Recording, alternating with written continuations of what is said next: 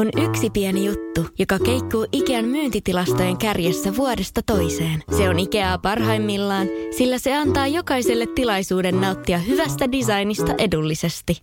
Pyörykkähän se! Tervetuloa viettämään pyörykkäperjantaita Ikeaan. Silloin saat kaikki pyörykkäannokset puoleen hintaan. Ikea. Kotona käy kaikki. Pyörykkäperjantai! Jos mä olisin sarjamurhaaja ja tappasin pelkästään prostituoituja. Ja sä hautaisit ne sun takapihalle. Niin, ja sit se olisi mun huoropuutarha. Moi, mä oon Justina ja Paulina ja tää on Huoropuutarha. Moi. Ö, Se on mun vuoro kertoa ensin, ja jos ei ole mitään erikoisempaa sanottavaa tähän alkuun, niin Nope. mä voin sitten mennä suoraan asiaan. Eli siis mä oon aiemmin tässä meidän podcastissa jo puhunut kahdesta kuuluisesta venäläisestä sarjamurhaajasta. Meillä oli Aleksander Pitskuskin ja Mihail Popkov. Niin mä ajattelin nyt sitten, että vois viimeistellä tämän kuuluisien venäläisten tai neuvostoliittolaisten sarjamurhaajien trifectan ja puhua Andrei Tsikatilosta, joka on itse asiassa ehkä kuuluisin näistä kolmesta. Ainakin Että- nimi on tuttu. Joo, siis tää on niinku tuottelijaimpien sarjamurhaajien listalla sille seitsemäs ehkä, tai niinku sille top kympissä. Mä aina vähän mietin ilmaisua tuottelijain Joo, sarjamurhaaja. mutta en oikein keksi mitään muutakaan. Ja siis se, se, se on se termi sille Niin. tavalla. Mutta tota, Mutta sitten myös jos käyttää tätä silleen tuhoisin, niin joo, mutta sitten kun kaikki ne on siis, tulee aina olemaan semmoisia niinku superlatiiveja, niin ne kaikki kuulostaa aina vähän semmoiselta, niin. niin en mä tiedä, tästä me pitää alkaa käyttää jotain silleen kaikista säälittävin sarjamurha. No ei sekään kyllä. Mä en keksi mitään, mikä olisi semmoinen hyvä. Mutta joo, siis anyway, Andrei Romanovich Chikatilo oli sarjamurhaaja, kannibaali ja nekrofiili, No niin. joka murhasi ainakin 52 naista ja lasta vuosien 1978 ja 1990 välillä Neuvostoliitossa. Eli tosiaan on siellä... Tää lähti oikein silleen. Joo, mä ajattelin, että mä niinku, ja siis muutenkin aina kun tulee näihin, just jostain syystä niinku Venäjällä ja Neuvostoliitossa on tosi paljon tämmöisiä, että niinku, pakko vaan olla silleen, ei voi turhi hienosti, mutta nämä on ihan kauheita keissejä. Silleen suoraan sanottu, että näistä ei ole mitään semmoista pientä toivon sävättäisi missään. Ja ne on just aina, siis noin numerot on aina ihan järkyttäviä. Siis meitä 52. En mä osaa edes kuvitella niinku, no joo, se on ihan hirveä. Jep. Ö, Chikatilo syntyi vuonna 1936 nykyisessä Ukrainassa, sillä Ukrainan alueella oli tuohon aikaan todella laaja keinotekoinen nälänhätä, joka tunnetaan nimellä Holodomor, ja tunnistetaan nykyään silleen, että se on siis ihan kansanmurha. Mut mm. Anyway, siellä alueella oli sit paljon dokumentoituja tapauksia kannibalismista, mikä on vähän ikävää, kun miettii, että mihin toi Chikatilo sitten päätyy oman elämänsä aikana. Ja toi Chikatilo onkin kertonut, että sen äiti olisi kertonut tarinan, että Chikatilolla oli isoveli, joka kidnappattiin, tapettiin ja syötiin. Mutta siitä, onko tämä tarina isoveljestä totta vai ei, niin ei ole mitään todisteita. Okei. Mutta toisaalta ei olisi mitenkään kaukaa haettu tarina, koska siellä on, oli tosiaan aika laaja mittaistakin kannibalismia. Joo, ja jos se oli vähän niin kuin, tai se oli jo melkein niin kuin normaalia, Niin. niin sitten, no, Mutta toki myös tää, sen äiti oli tosi niin kuin, pahoinpitelevää ja ei muutenkaan mikään kovin rakastava äiti. Okei. Että periaatteessa semmoinen kauhutarina ihan vaan sen takia, että lasta pelottaisi, niin ei olisi mitenkään kaukana sen peruskäytöksestä. Ja tota, Chikatilolla oli syntyessään vesipää, mikä aiheutti sen, että Chikatilo oli pitkään krooninen yökastelija.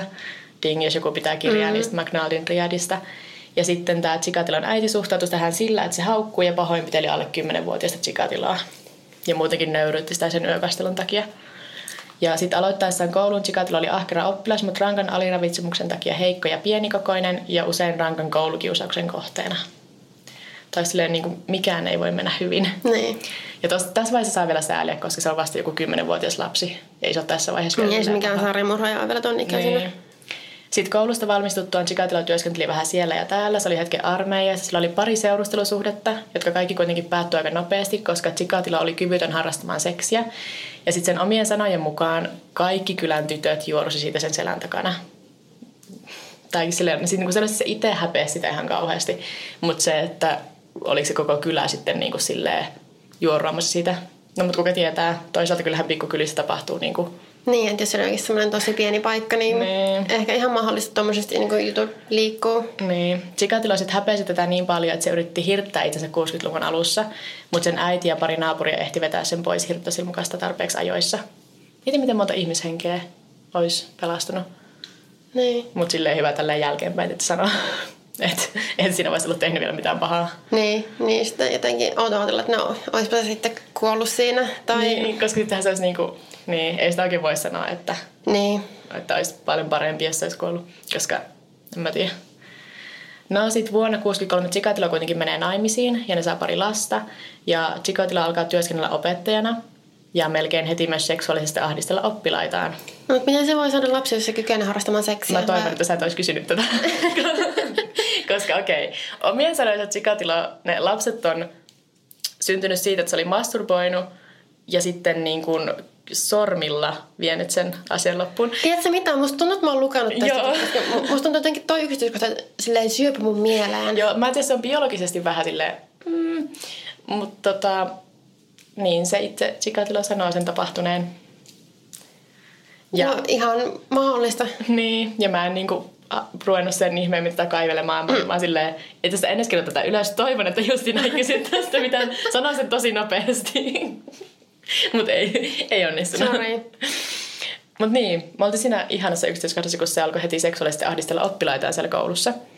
Sitten useiden valitusten jälkeen Chikatilo saa potkut, hakee töistä toisesta koulusta, saa paikan, saa sieltäkin potkut ahdistelun takia, saa työpaikan vielä kolmannesta koulusta, mutta sitten sielläkin jatkuneen aika niinku pitkälle viedon ahdistelun jälkeen Chikatilon uraopettajana on ohi.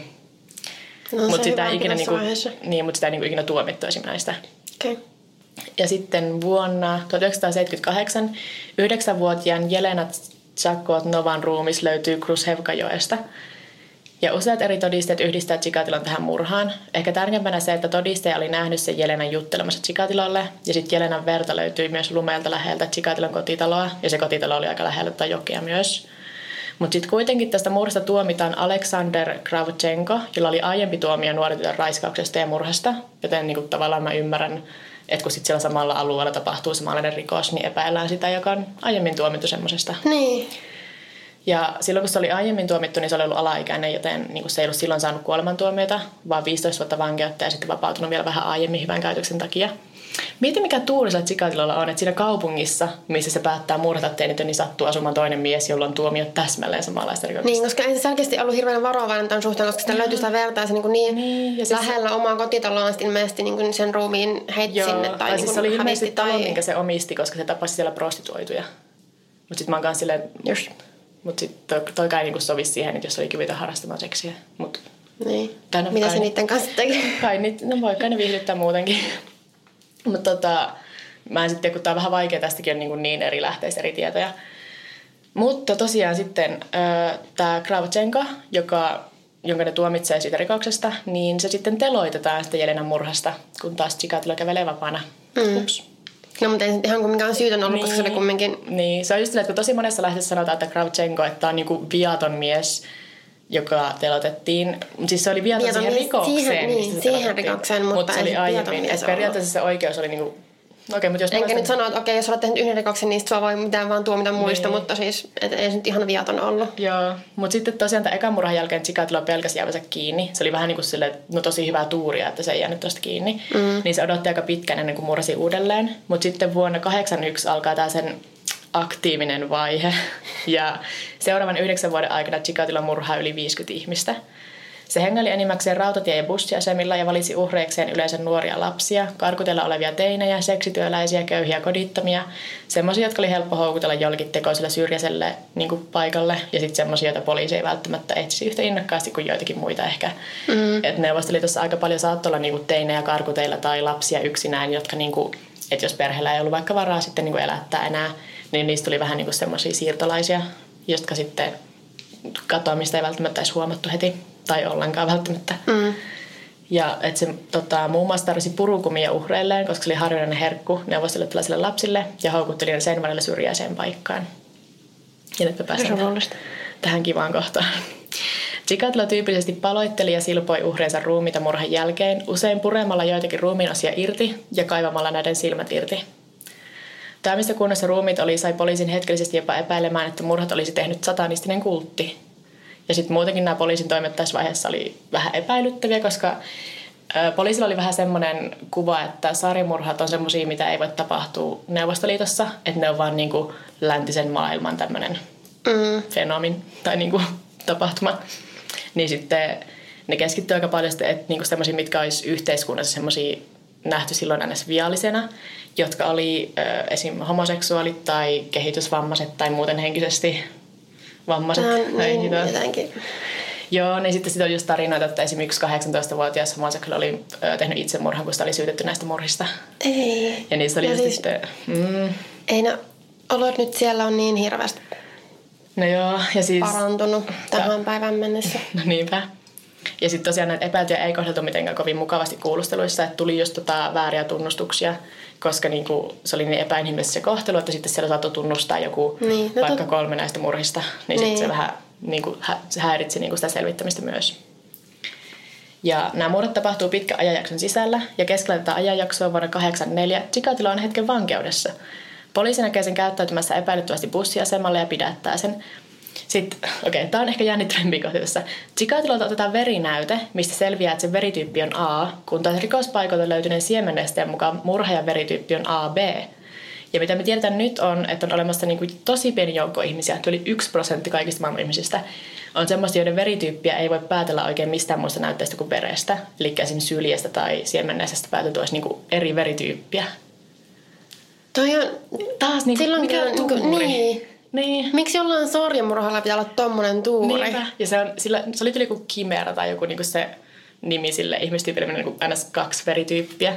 Ja sitten kun tämä oli niin kuin ennen DNA kunnolla, että mm. vaan niin kuin verityyppiä voitiin selvitellä. Esimerkiksi niin kuin DNA-tutkimushan ei niin kuin hämäännyt tuommoisesta, koska siinä on muitakin kuin vain verityyppi.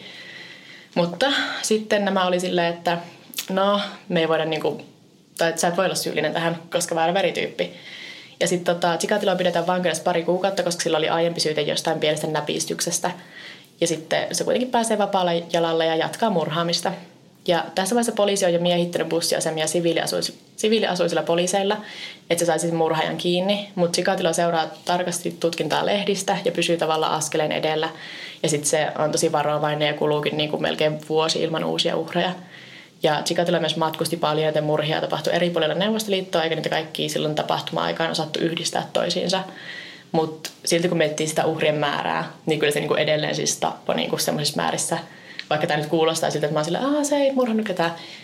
Kyllä se oikeasti, niinku, että se pääsi sinne 53, niin, niin kyllähän se on murhannut niinku kuitenkin jatkuvasti oikeastaan yhdeksän vuoden aikana. Mä en osaa niinku edes kuvitella sitä määrää, mutta siis joo, sinne Se vuosi jotenkin, meni. en mä- Joo, sit Ei pysty. Marraskuussa 1990 poliisivoimat on kartoittanut, että millä junareitillä suurin osa niistä muurista tapahtuu ja täyttänyt sen varrella olevat asemat poliiseilla. Yhdellä näistä asemista poliisi näkee miehen käyttäytymässä epäilyttävästi. Se tulee pois aseman vieressä olevasta metsästä ja menee kaivolle pesemään käteensä ja kasvonsa. Ja sitten sen vaatteet näyttää siltä, että se olisi niinku pyörinyt tai jopa niinku tapellut sille maassa. Mm. Ja tämä mies on Chikatilo, joka on juuri hetki sitten murhannut 22-vuotiaan Svetlana Korostikin siellä metsässä. Poliisi pysäyttää Chikatilon, ö, tsekkaa sen paperit, mutta koska sillä ei ole mitään niinku virallista syytä pidättää Chikatiloa, niin se päästää sen menemään. Mutta se myöhemmin merkitsee Chikatilon nimen raporttiin siitä, että ihan niinku, että mitä se vuoron aikana on tapahtunut, semmoinen perusraportti. Ja sitten kun viikko myöhemmin se Svetlana Korostikin ruumis löytyy sitä samasta metsästä, mikä on sen aseman vieressä, Miksi sä mennyt katsomaan, mitä siellä metässä on? Tai niin, jos sä näkee, että se tulee sieltä ja pesee tylin käteensä kasvonsa, että onko siellä tapahtunut jotain? Niin, mä en tiedä, että, niin että kuinka iso se metsäalue on. Niin, että Et jos on tosi- Niin, ja sitten myös, koska jos sen tehtävä on ollut, niin kuin, että vartioi juna-asemaa, niin. Niin. niin ehkä se ei voinut lähteä, mä en tiedä kuinka usein No no joo. meillä oli.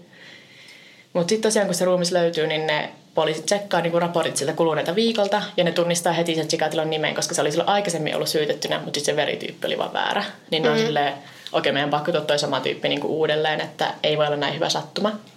Ja sitten päivän myöhemmin Chikatilo pidätetään epäiltynä kaikista näistä murhista viimeisen yhdeksän vuoden aikana. Mutta se poliisi kuitenkin tietää, että suurin osa todisteista Chikatiloa vastaan on aihetodisteita. Tai niin ei ole mitään konkreettista, koska jos se verityyppi ei vastaa ja ei ole muutenkaan oikein semmoisia tarkkoja todisteita. Ja sitten tota, tämä on ilmeisesti Neuvostoliitto-aikainen laki, koska mä en voi uskoa, että tämä olisi vieläkin voimassa. Mutta poliisilla oli oikeus pitää Chikatiloa vangittuna vain kymmenen päivää in- ennen kuin ne nostaa syytteen. Mm. Ja se kuulostaa tosi lyhyeltä ajalta. Jep. No, Chikatilan sormessa on kuitenkin paha haava, joka tuomitaan olevan ihmisten hampaiden tekemä. Mitä pidetään sitten, että okei, no toi on aika hyvä todiste, että pakko meillä olla oikea tyyppi. Ja sitten mä en ole varma miten, että kuka tämän keksi, vai oliko se vaan, että koska on kulunut niin paljon aikaa, että tiede on edistynyt. Mutta joku päättää testata sen Chikatilon veren lisäksi sen syljen ja siemennesteen. Ja niiden perusteella sitten toi verityyppi niin ollaan silleen, että okei, oot kahta verityyppiä. Ehkä se on vaan, että aika on kulunut sen verran. Neuvostoliitto on tainnut hajota jo siihen mennessä, niin ehkä... Mm. Minä vuonna se siis ole? Tää on 90. Milloin Neuvostoliitto? 91. Okei, okay, eli se ei ole ihan vielä kerennyt. Nyt mä oon laitteni, jos mä oon tälleen, ei, No mutta siis ihan- näin, suunnilleen mutta- näitä aikoja se on, niin. mutta mä en ihan varma sit vuodesta tai kuukaudesta, kun mä saattaa mennä niin tarkalla. Öö, ja sitten tässä vaiheessa Chikatilo tunnustaa. Siinä vaiheessa, kun se verityyppi niinku ratkee, niin se on silleen, okei. Okay. Ei se enää hirveästi olisi päässyt sitä mihinkään. Joo, ja sitten ne poliisit on ihan järkyttyneet sitä tunnustuksesta, koska poliisille on saanut yhdistää 36 murhaa Chikatilaan, mutta Chikatilo tunnustaa 56. Ja niistä kolme uhria ei pysty tunnistamaan, eikä ruumiita niin kuin, löytynyt, niin sitten Chikatiloa lopulta syytetään vaan 53 murhasta. Mikä on silti ihan siis top-lukuja, varsinkin tuossa niin 90, niin se on varmaan ollut niin kuin, sille ihan kärjessä silloin. Jep. Ja Chikatilolla todetaan epävakaa persoonallisuushäiriö, mutta että se on niinku kykeneväinen oikeudenkäyntiin eikä ole syyntakeeton. Tästäkin on vähän keskustelua välillä, että koska silloin neuvostoliiton poliisi oli sitä mieltä, että sen on pakko olla joku, joka on niinku vahvasti miele- niinku henkisesti häiriintynyt, niin sitten kun tämä paljastui, että se ei ole syyntakeeton, niin se oli jotenkin tosi semmoinen iso juttu. Että se onkin ihan niin kuin me, vaikka Niin, silleen... ihan annas normaali ihminen. niin. No sitten huhtikuussa 92 Chikatilon oikeudenkäynnit alkaa ja se on ihan älyttömän iso mediatapahtuma. No aivan varmasti. Et ensinnäkin se Chikatilon oikeussalissa metallihäkin sisällä. Siitä on kuvia tosi paljon niin kuin sen takia, ettei ne Wow. muut siellä niin uhrien omaiset ja media periaatteessa ei voi hyökätä sen kimppuun. Ei vitsi, jotenkin tosi hooseeta. Ja sitten itse toi Venäjällä muutenkin se Pitchkuskin oli myös ollut semmoisessa lasissa häkissä, mutta tämä Chikatilon aika, niin se oli vaan semmoinen, että siinä on niinku kalterit, koska siis on yksi tarina, missä nuori mies, just joku uhriomainen, heittää sitä jollain isolla metallikappaleella ja osuu sitä yli rintaan tai jotain. Ja sitten ne oikeussalissa olevat poliisit on silleen, että okei, saatetaan pois tämä nuori mies tältä salista. Niin ne muiden uhrien omaiset juoda, niinku muodostaa semmoisen ihmismuurin sen pojan ympärille niinku suojellakseen sitä. Ja sitten mä olin Wow. Ja no sitten samaan aikaan, kun se on käynnissä se oikeudenkäynti, niin media kirjoittaa tosi paljon niinku sensationaalisia juttuja tapauksesta. Että se, se oli niinku isoin uutinen sillä hetkellä. Ja Chikatilon teot kuvaillaan oikeudessa tosi graafisesti, eikä ollut mitenkään harvinaista, että uhrien omaiset pyörtyi kesken oikeudenkäynnin. Siis mä voin, mä en saa, että mä voin vaan kuvitella, mutta siis mä en voi kuvitella, että sä oot sen joku omanen ja sä tiedät vaan, että se on, ehkä tiedät vaan, että se on kuollut, se on tapettu, Niin. mutta sä et tiedä mitään tarkempia yksityiskohtia ja sitten tuossa kuulee ne ja näkee sen ihmisen, joka on tehnyt ne. Joo, ja sitten Chikatilo vaihteli kuulemma semmoista, että se oli välillä semmoinen, ei välittänyt ollenkaan, vasta oli vaan silleen juu tai ei. Ö, välillä se laulo kommunistisia lauluja tai jotain muita lauluja, sitten se välillä muutenkin riehu siellä ja ö, jotain huuti. Niin kuin, ja miten siis, musta tuntuu, että se välillä sitten liiotteli sitä, että se vähän ehkä halusi vaikuttaa syyntäkäyttämältä vaikka, kun sitten se huuti. Tai oliko se, että se tietää, että no ei kukaan voi ainakaan hyökätä mun kimppuun tässä. niin, mä voi voin olla tehdä mitä huvittaa. Niinpä just vähän silleen niin kuin tahallaan provosoi niin kuin sitten Mm. ehkä niitä uhriomaisia. Sitten saman vuoden lokakuussa Chikatilo tuomitaan syylliseksi 52 murhasta ja saa kuolemanrangaistuksen. Se yrittää vielä anoa armahdusta presidentiltä, mutta ei onnistu. Silleen joo.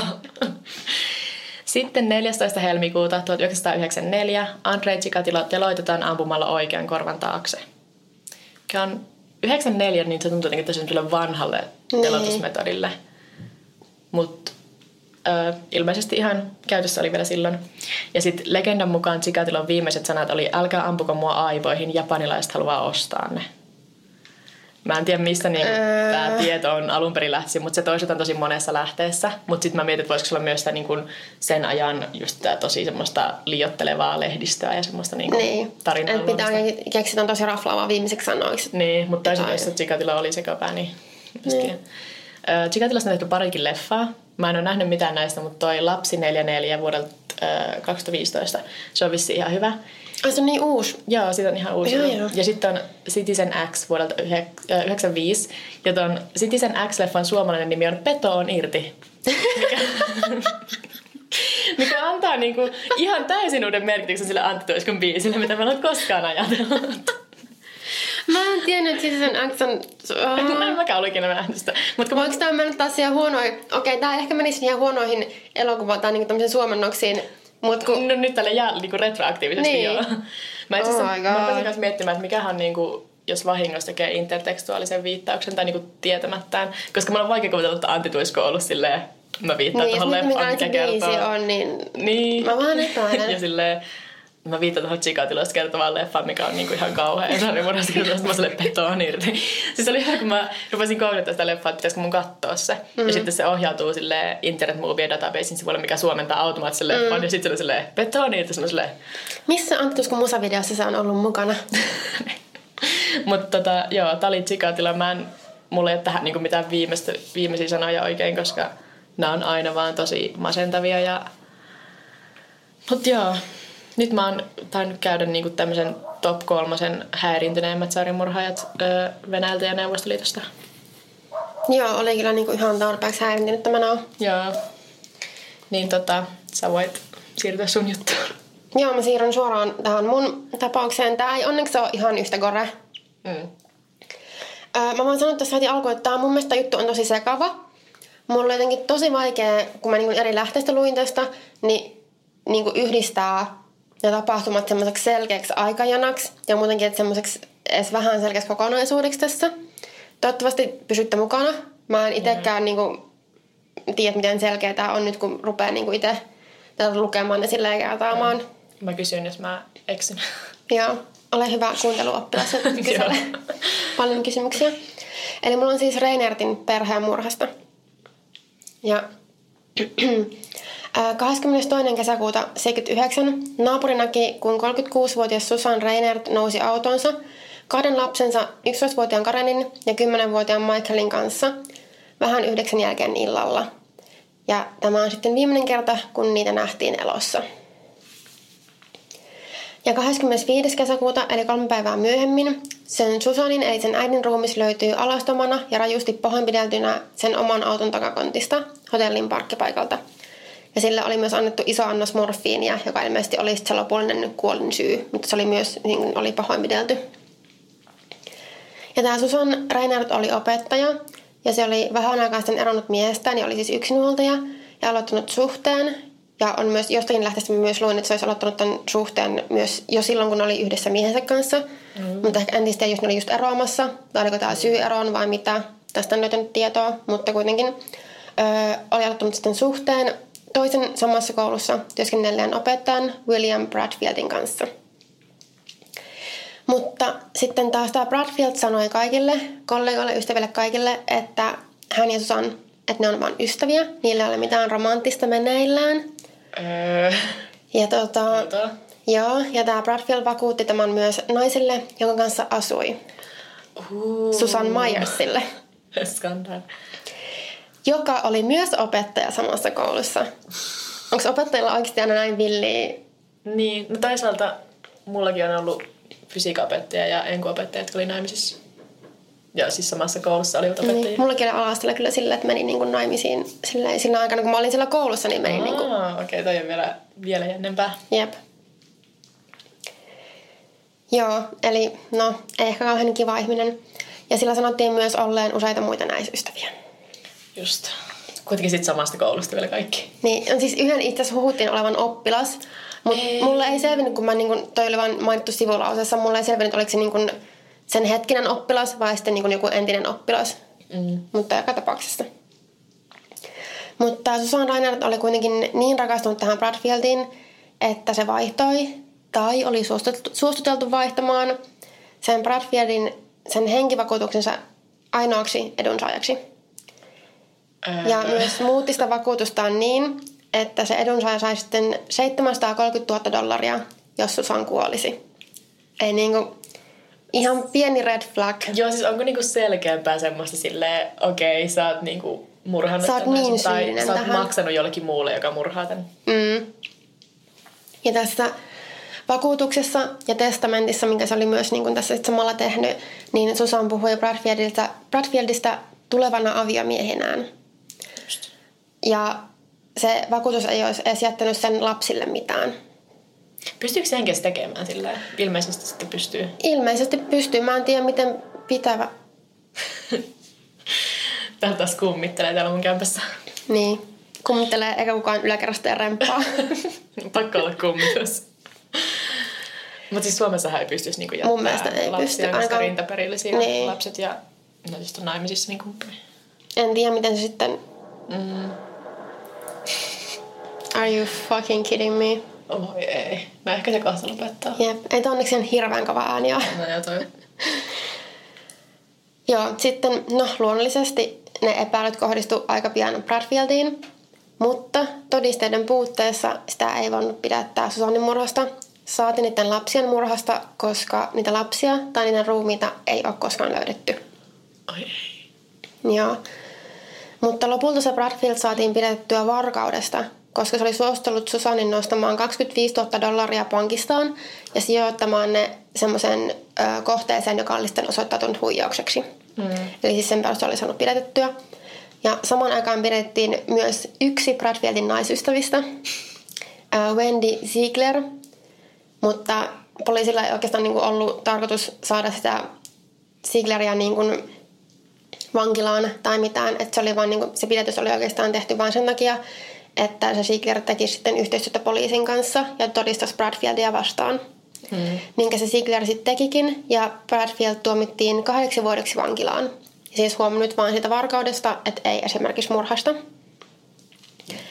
Ja sitten vasta neljän vuoden päästä Susanin mur- murhasta tai kuolemasta Bradfield pidätettiin siitä murhasta. Ja mä en, mä en löytänyt mistään, että mitä tässä välissä tapahtui semmoista mm. niin kuin varsinaisia todisteita, muuta kuin sitten se, että ne yksityiskohdat siinä Susanin henkivakuutuksessa ja testamentissa myös viittasi siihen. Ja myöskin, tämäkin oli vähän semmoinen todiste, että voiko tämä olla ihan pitävä, siis tämä seuraava. Mm. Eli oli myöskin keskustelu, jonka Bradfield oli käynyt kahden ystävänsä kanssa, jossa sanoi pelkäämässä Susannin hengen puolesta. Mutta Bradfield ei kuitenkaan ollut kertonut epäilyksistään poliisille. Okei. Okay. Ja sitten tämä jatkuu tästä vielä, että siis Bradfield pelkäsi, että se henkilö, tai siis pelkäsi sen Susannin hengen puolesta ja että se henkilö, joka sen tappaisi tai uhkasi sitä, olisi Jay Smith, joka oli toiminut rehtorina tästä. Oikeesti. Tämä on niin kuin samassa... jossain komediasarjassa on niin kuin, että pakko niin kuin kaikki Missä komediasarjassa kaikki murhaa? Niin Okei, okei, okei. Draamasarjassa kaikki työskentelee siellä samassa paikassa, mm. että voidaan saada niin kuin kohtauksia siellä, kun on sillä työpaikalla. Joo. Niin, siis Jay Smith, joka oli toiminut rehtorina tässä samassa koulussa, jossa Susan ja Bradfield työskenteli. Ja tota, tämä Jay Smith oli ilmeisesti todella ototyyppi ja se niinku liikukin huhuja, siis tosi villejä huhuja ja niinku, muutenkin sitä pidettiin tosi omituisena, että se käytetty tosi omituisesti ja siellä oli vaan outoja kiinnostuksen kohteita ja No sitten on vuotta ennen tätä murhaa, niin Smith oli pidätetty, kun, ja kun sen, siis sen autosta oli löytynyt ladattuja käsiaseita, jonkinlainen maski, ruisku, jossa oli jotakin niin kuin tainuttavaa tai rauhoittavaa lääkettä tai tämmöistä mm. ainetta. Mä en, siinä mainittu, että mitä se aina oli. Ja muita tavaroita, joita poliisi kuvaili murtovälineiksi. Ja tässä kiinniottohetkellä Smith väitti, että hänellä oli ne tavarat vain, että voisi pelotella henkilöitä, jotka olivat häiriköineet häntä. Just. Mutta aika raskas, raskas tota, no on kyllä. tavaramäärä tuommoiseen hommaan. Ja sitten näiden rauhoittavien lääkkeiden tai aineiden hän väitti kuuluvan vävyylleen, joka oli heroiniaddikti. Ja tosiaan tämä Smithin tytär ja vävy, ja siis molemmista ainakin sanottiin, että ne oli heroiniaddikteja, ne oli kadonneet noin vuotta aiemmin, eikä niiden olinpaikasta tai että onko ne elossa ole mitään tietoa.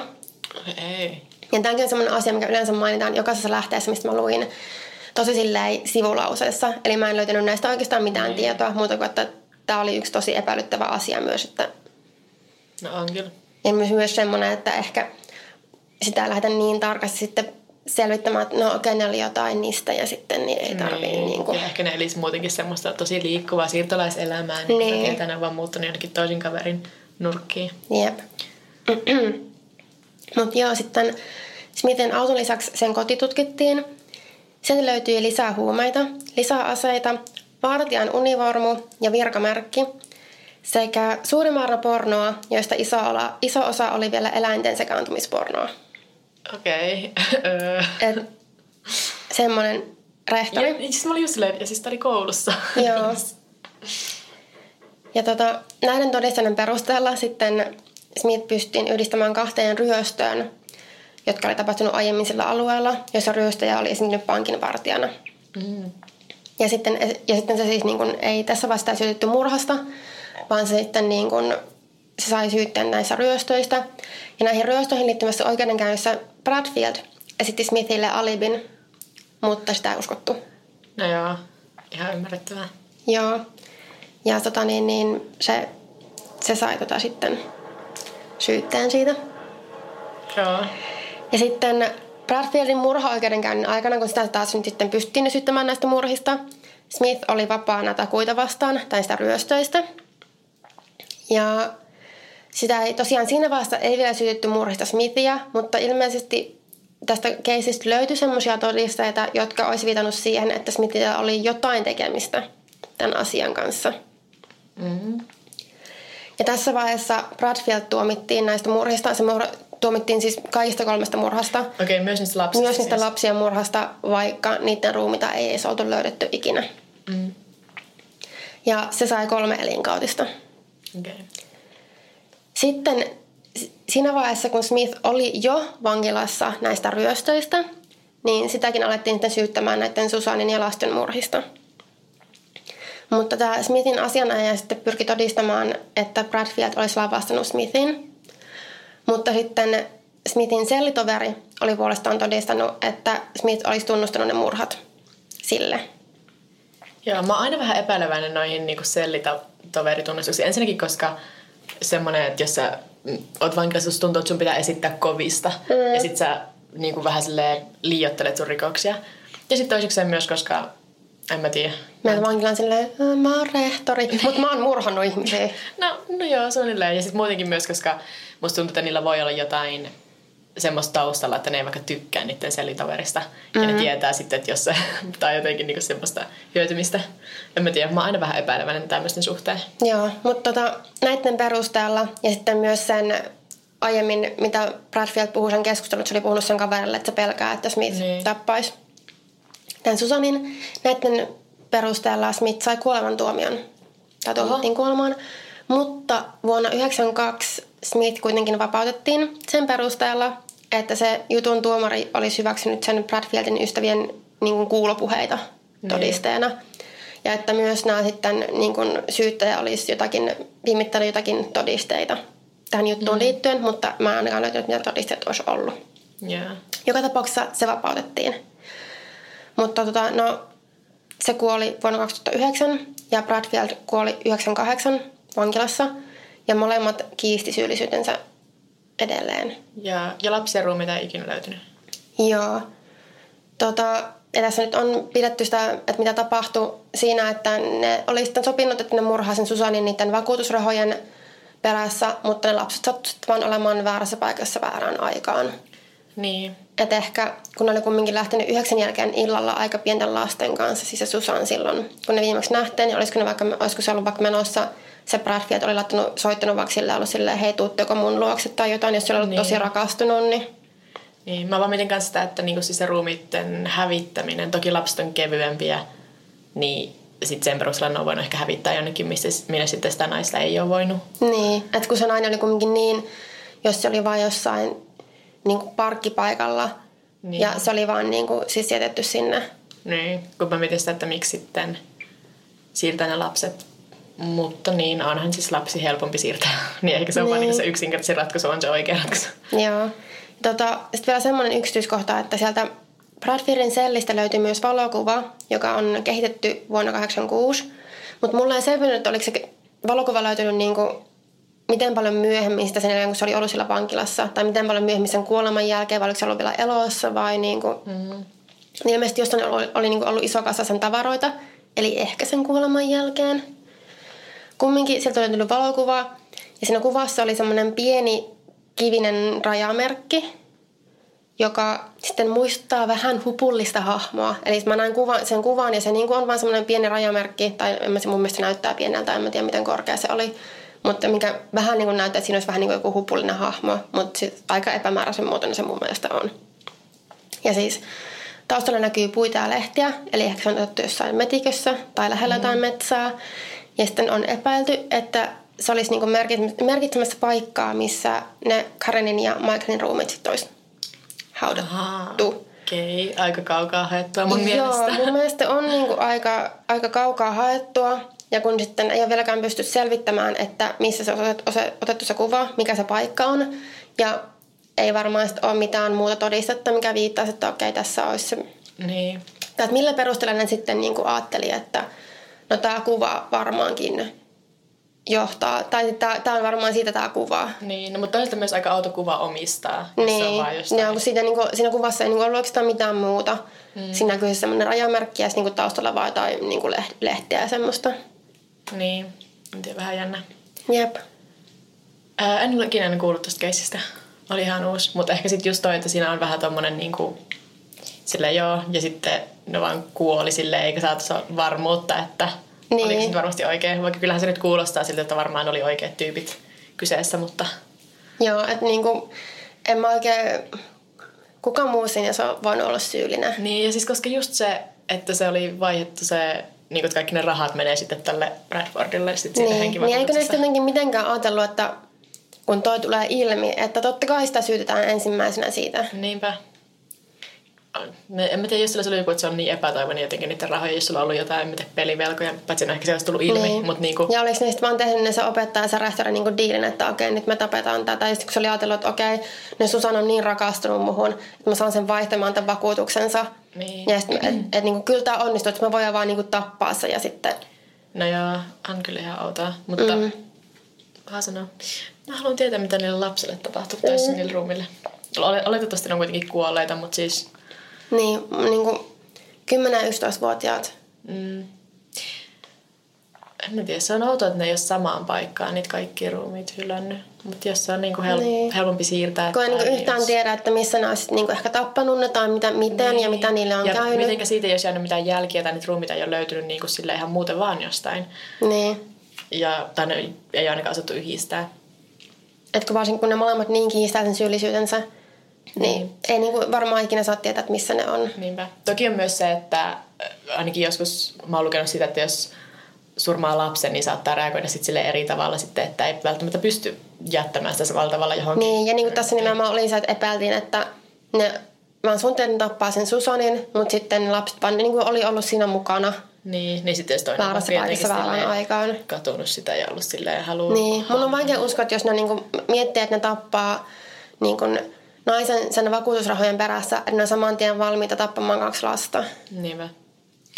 Ylipäätään kyllä outo, että sä voit mennä sen työkaverille silleen, hei mä ajattelin, että jos siirretään mun tyttökaverin henkivakuutus mun nimi ja sit murhataan se, niin ootko messissä? Niin. Tai niinku. Miten tämän tapahtuu? Mutta ilmeisesti Smithkin olisi niinku melko sellainen outo tyyppi. Joo, no siis se Smith ei kyllä kuulostanut ihan silleen normaalilta yksilöltä, että ehkä se vaan Ei, ja sillä oli niinku ryöstöjä ja tämmöisiä, niin... Niin, jos se on ollut vähän sellainen pikkurikollinen, mutta miten se on säilyttänyt duunin koulussa? Niin, mä olisin, että totta kai no siinä vaiheessa, kun selviää, että se on niinku tehnyt ryöstöjä, niin, niin, niin, sitten niin. ehkä se nyt ei enää ole rehtori. Mutta ajattelin, mutta... että miten se on elänyt sit silleen yöllä semmoista ihan erilaista elämää. Niin, ja kun kaikki oli kuitenkin pitänyt sitä tosi outona. ja sitten on liikkunut kaikkea ihan ihmehuhuja ja... Voi ei. Mä tiedä, outoa. Mutta joo, oli kyllä ihan mielenkiintoinen keissi. pitää ehkä, tai en oliko se sen, sen enempää luettavaa, jos oli niin kuin vaikea muutenkin löytää vähän tietoa. Niin... Joo, siis yllättävän vähän tuommoisesta just löytyy tietoa. Mm. Ei ole varmaan mitään dokumenttia Netflixissä, minkä voisi mennä katsomaan. Tästä on itse asiassa kirjoitettu kirja. Uh, ainakin, okay. ei, mun mielestä useampikin. Ja okay. sitten niinku, ainakin yksi joku minisarja tehty. Okei, okay, ehkä mun pitää etsiä joku niistä käsin. Joo, mutta mä en niistä löytänyt mitään. Mä niinku, tyyliin löytyi YouTubessa jotain, ah tässä minä luen tätä kirjaa. Sitten mä olin silleen, mä kuulla no, tämmöistä. Eikö? Tai sitten mä teen se, mikä mä teen yleensä, että mä menen niin Google-kirjoihin ja luen sen näytteen niin. ja sen perusteella on sille onko tämä hyvä vai Tästä välistä puuttuu 37 sivua, mutta voit jatkaa sitten taas myöhemmin. Sitten mulla on silleen, ensimmäisen luvun ja viimeisen luvun ja päätän niiden perusteella, että onko se tarpeeksi hyvä. Joo. Mun niin yllättävän vähän mun mielestä löytyi tietoa ja sitten silleen, että oli tosi vaikea vähän niin kuin muodostaa tässä semmoista selkeää aikajanaa, kun just oli niin kuin monen, monta eri oikeudenkäyntiä niillä ihmisillä ja mm. vähän niin kuin limittyvästi ja sitten niin, missä vaiheessa tapahtui mikäkin. Ja... Niinpä. Mutta tota, joo, oliko meillä muita tai ei ole varmaan mitään ajankohtaisempia juttuja sen ennemmin puitavana? Ei varmaan. Et ihan perus vaan näet, että meille voi vieläkin laittaa sähköpostia huonopuutarhat.gmail.com tai sitten voi laittaa viestiä Instagramissa tai Twitterissä. Mä oon Paulina Kiero. Ja mä oon at Vegepekoni. Ja vieläkin voi laittaa arvosteluja iTunesissa. Me ollaan saatu tosi paljon tosi kivoja, niin mua vähän pelottaa, että kun mä tästä puhun joka kerta, niin kohta alkaa tulla huoneenkin arvosteluja. Mutta jos mä sitä tykkään, niin kyllä niitäkin voi laittaa. Totta kai saa laittaa ihan minkä tahansa. Miksi tähän asti, jos se tykkää? kyllä mä ainakin viha kuuntelen, no okei, en kyllä viha kuuntele podcasteja, mutta viha seuraan ihmisiä Suomessa. Mm. Mutta tota, niin, siellä voi laittaa arvosteluja myös ja niitä on tosi kiva aina lukea ja arvostan suuresti. Joo. Joo. Äh, kiitos, että kuuntelitte. Heippa! Heippa! Ehdottomasti maailmanluokan syöpäsairaala. jo viikossa. Vastuullinen ja täysin suomalainen. Siellä on ihana henkilökunta Mä ja tunsin, että nyt ollaan syövänhoidon aallonharjalla. On monta hyvää syytä valita syövänhoitoon yksityinen Dokrates syöpäsairaala. Dokrates.com Hirmuinen hintakaattori on haukannut hinnat aivan palasiksi. Nyt puhelimia, televisioita, kuulokkeita ja muita laitteita haukatuin hinnoin. Niin kotiin kuin yrityksille. Elisan myymälöistä ja osoitteesta elisa.fi.